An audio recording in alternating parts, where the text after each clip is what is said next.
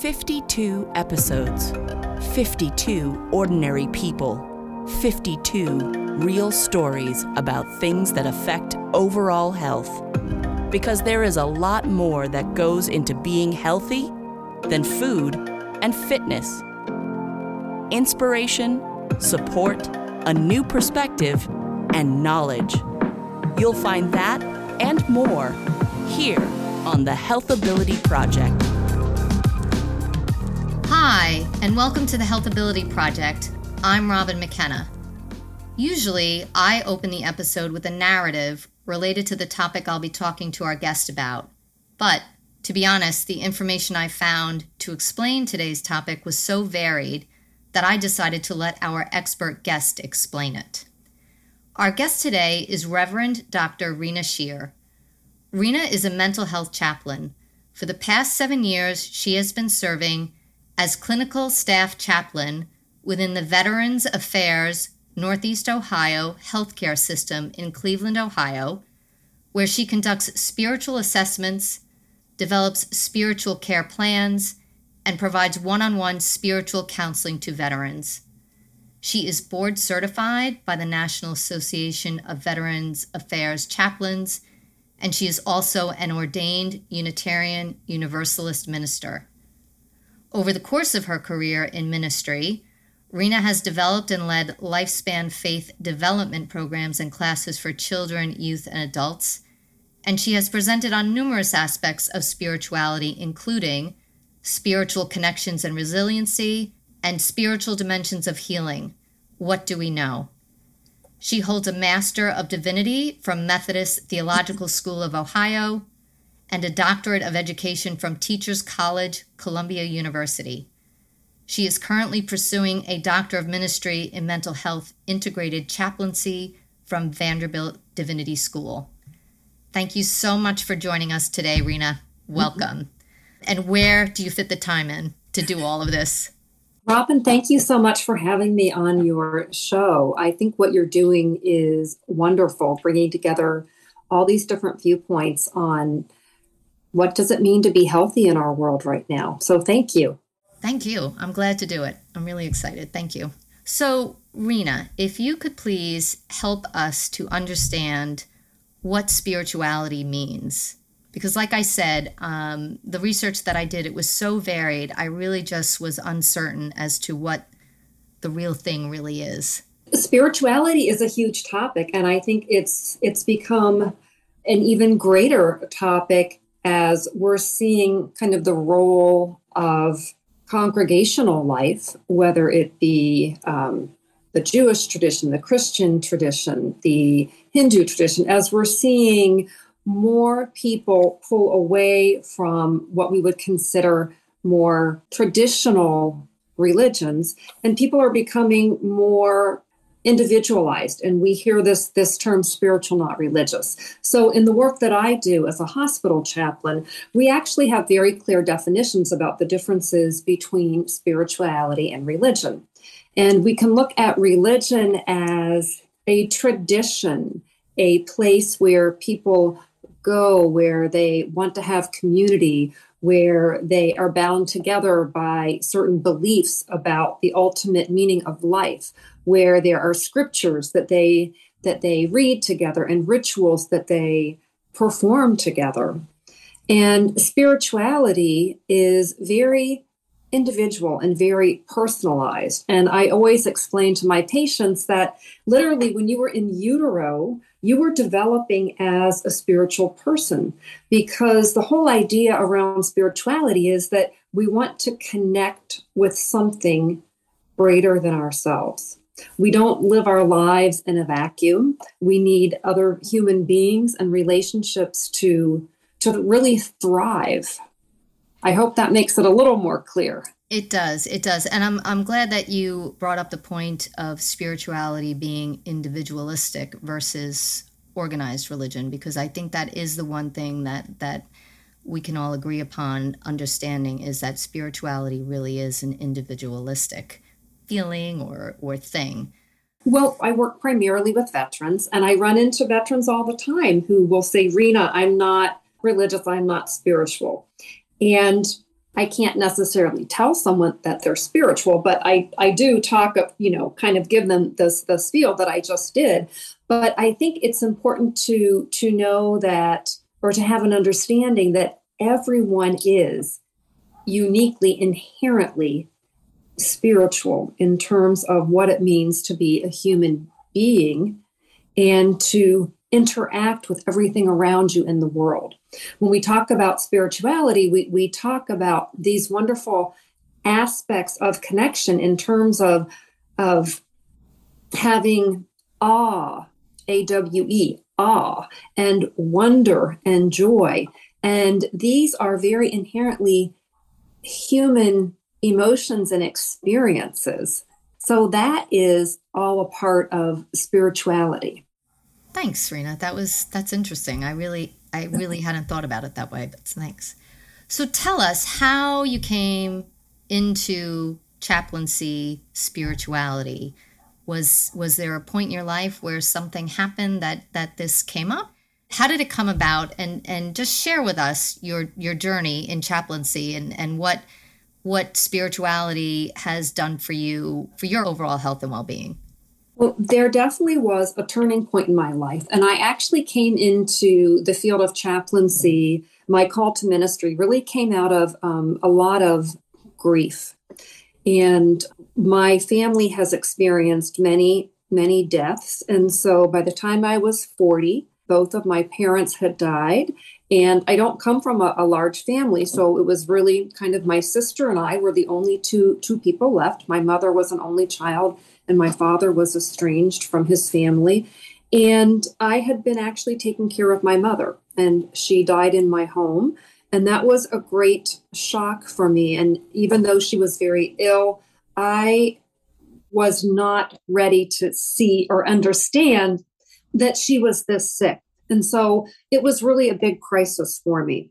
And in that same year, my husband lost his job, and we had to leave um, this wonderful home and community that we were part of and move halfway across the country to a part of the world that I had never been in. I did not necessarily want to move. I was leaving my support system. And it was at this time that I really began to get a call to ministry. And it really came out of kind of this, this well of grief. And I think that when we talk about spirituality, we all experience so many losses throughout our lives. But in our current society, we really don't have permission mm. to grieve or to reflect or to be sad mm. or to cry. And so I was really carrying a lot of this with me.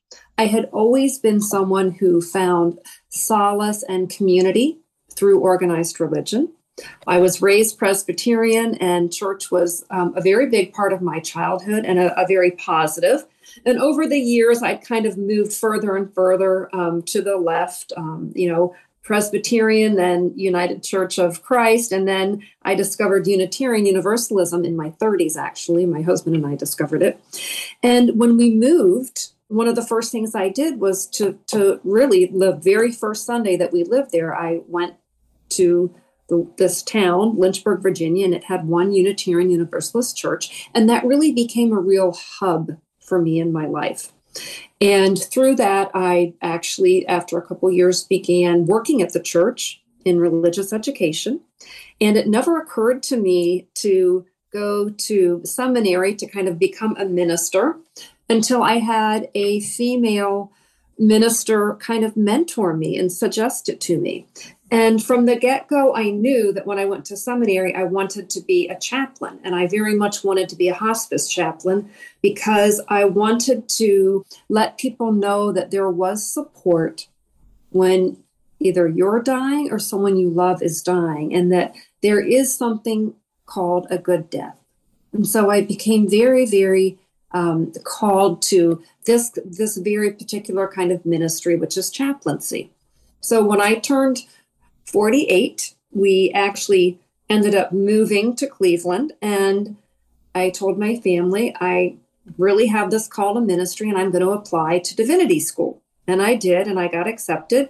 And it took me four years to get through. And then I did a hospital residency at the VA hospital in Cleveland. And I worked in hospice. And then, so when you're doing a residency as a chaplain, it's called clinical pastoral education. And at our hospital, you would spend time, you would do rotations. And so I did a couple rotations in hospice, which I was very called to. And then I actually ended up doing a rotation in what we call our domiciliary, which is kind of a communal living center for people who are unhoused and may have um, need treatment, particularly around substance use.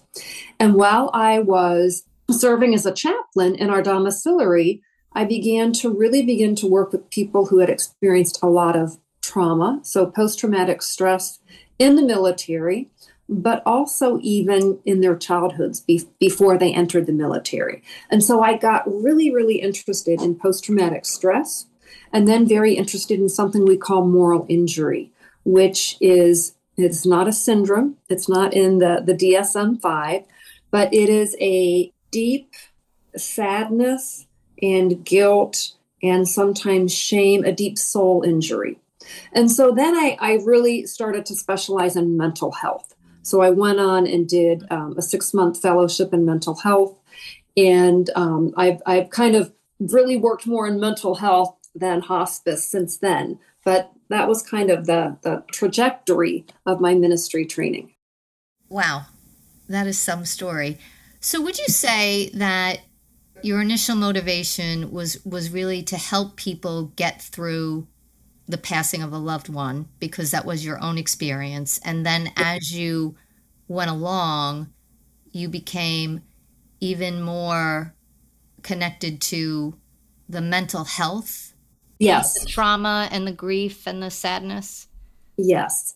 Yes absolutely. And so now my ministry is really centered on helping not i'm not going to say helping i'm going to say companioning people who have serious mental illness and people who have had a lot of traumatic experiences in their life and helping them begin to access their innate spirituality and to look at spiritual practices and communities that can be helpful to them in their overall recovery but also just in in their well-being.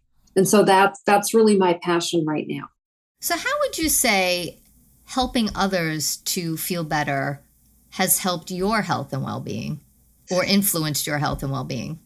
So i think that that's a very interesting question because as a healthcare worker you know you know the past three years of covid have been very traumatic for healthcare workers. Right, right. And so I think it has made all of us become much more aware of taking a step back and looking at our lifestyle and trying to have um, healthy boundaries between work life balance.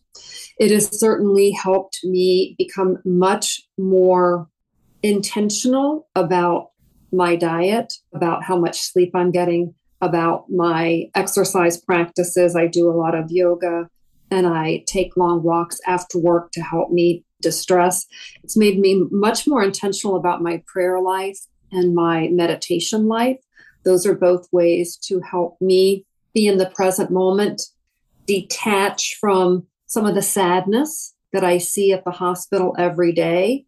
And one of my spiritual practices is when I come home from work, I drive. And when I come home from work, I pull up in my driveway and I have a bird feeder attached to my garage. And for a few minutes every day, whether it's winter, summer, spring, I watch the birds and I just feel a sense of of awe and wonder at these beautiful little creatures and the fact that life does indeed go on and we have a rhythm to life. And we stay attuned to both the, the beauty of life and that allows us to be present to the sadness or the injustice in life and not avoid or turn away mm-hmm. and so it, it is a very intentional way of being mm-hmm. and it's that intention that actually gives you the strength to be present for others yes very much so. And I think that when you are with people and they are sharing some of the most emotionally intimate experiences that they've had, it is such a gift to have someone listen to you and companion you and to create a safe space where people are able to share something that perhaps they have never. I mean, if I had a dollar for every time someone has said, I've never been able to say that to anybody else, mm. I'd be able to, you know, feed half the world probably. But we don't have, it is very difficult to create and to cultivate spaces where people can open up and be vulnerable. And particularly, I'm dealing with men primarily in the military who they have been taught in the military that their job is to protect. I mean, they they take an oath that they're going to protect me, they're going to protect you. So every man and woman who enters the military takes an oath. And because I work primarily with men, I also see how from the time that often before they've been in the military, they have been socialized and then trained to take care of other people. Mm. And so it can be very difficult to put that focus on themselves and see that part of their ability to take care of other people is going to be if they can take care of themselves. You know, we we we use the story about the oxygen mask falling from, you know, when you're in a plane, you put your own oxygen mask on first you have to take care of yourself before you can take care of others. So, this idea of self care in the ministry and for healthcare workers is actually a big component of our training. So, what have you seen over the course of your time as a spiritual caregiver or spiritual support person? How have you seen individuals change, or how has it impacted their overall health and well being? you know you mentioned that you you do spiritual assessments and you develop spiritual care plans and provide spiritual counseling to the veterans. What have you seen over the course of your career with your efforts or as a well, result of your efforts? Well I, I think what we see is that people really do want to connect with other people actually the, the latest pew research study was in 2014 they must be getting ready to do a new one soon. But you know, about more than 80% of Americans say that they believe in some kind of God. And our veteran population mirrors that. The majority of them would, would, would identify as Christian. So there is an idea that there is something bigger than them and that that there there is, you know, most of them would be theistic, so they they would identify that way. Um, so most of them are very willing to engage with a chaplain and they believe themselves that their spirituality if they are uh, in a low point in their spirituality they would believe that they want to do something to feel better. They want to do something to be more connected. Now many of them might say oh I, I want to start going back to church or oh i want to start reading the bible. And so what we do as chaplains is talk about well that's a that's a great idea. You know there may be some even you know even more things that you might be doing. What if you have severe post-traumatic stress and it's a struggle for you to even leave your house? Well then going into a, a church that might be really difficult for you.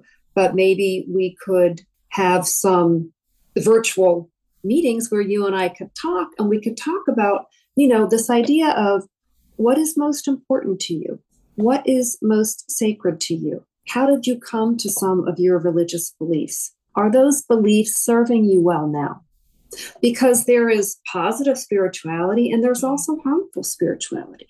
And so we just slowly begin to, I do primarily the listening, but we talk about what is most important to them and what are small things we can do to help them meet the goals that they've set.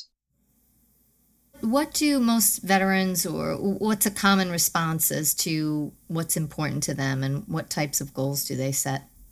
Well, I would say that for most of the veterans, their their families are just so so important to them and because i deal with a lot of people who might be who might have some uh, deep depression or who might um, who might live with bipolar or live with schizophrenia mm. um, you know these are these are diseases that that can impact the kind of relationships that they have with, with other people and so we talk about the kind of relationship that they want to have with themselves first. And then we talk about the kind of relationship that they might want to have with the people around them. And it, it, you know, it can be, it can be scary to be part of a group. And so we do a lot of groups at the VA actually, where we bring people together and we might listen to a song or we might read a piece of poetry and we talk about, you know, what does this mean for you? Or does this does this remind you of anything? And people begin to share in groups, people begin to have conversations, people begin to make connections. And so that idea of how how can I connect with other people in a healthy way, you know, often without drugs or alcohol, how can I how can I be with people in a healthy way is a really big first step to their ability to kind of trust themselves around other people and build some some feelings of success in their recovery.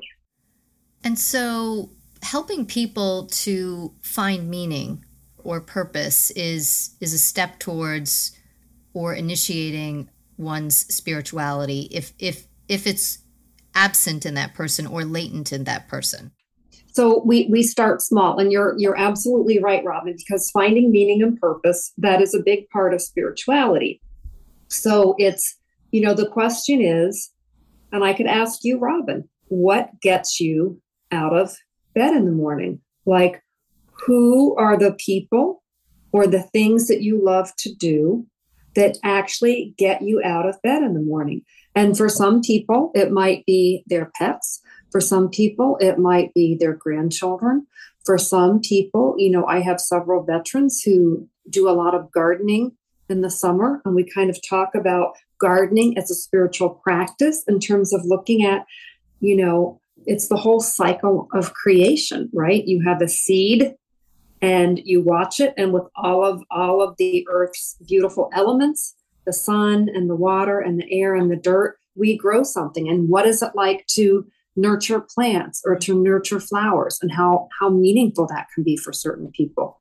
For some people, it might definitely be their house of worship for some people, you know, we say that everybody is spiritual. Some people are both spiritual and religious. And so their houses of worship might also be a very important source of community. And so helping them develop habits and routines just day by day to be able to engage in some of these activities that are life affirming is the goal. And sometimes people don't think about what is meaningful to them. So, by kind of talking about their past or what they've done in the past, it can kind of jog them to want to be more active in that activity. So, is where you are today where you thought you would be when you first started on this journey of ministry and, and bringing spirituality to people? No, not at all. I had really a 180 because I was so fixated on helping people have a good death because I didn't think that my parents had good deaths. And so that was a big source of grief for me. And so I think part of working through my own grief journey, it was necessary to spend time in hospice and study that and spend time in that environment. But when I had an opportunity to try something new, I realized, wow, there's this whole opportunity to work with people in severe crisis mm-hmm. and to be present to them and to show them that another human being thinks that, that they have dignity and that they have worth and that we want them to be a part of our community and a part of our society. And that just became very, very exciting to me. I think also when you're talking about mental health, you know, the brain is just so, so fascinating. And when you talk about how do we help some of our most marginalized individuals. So veterans and then people suffering with mental illness.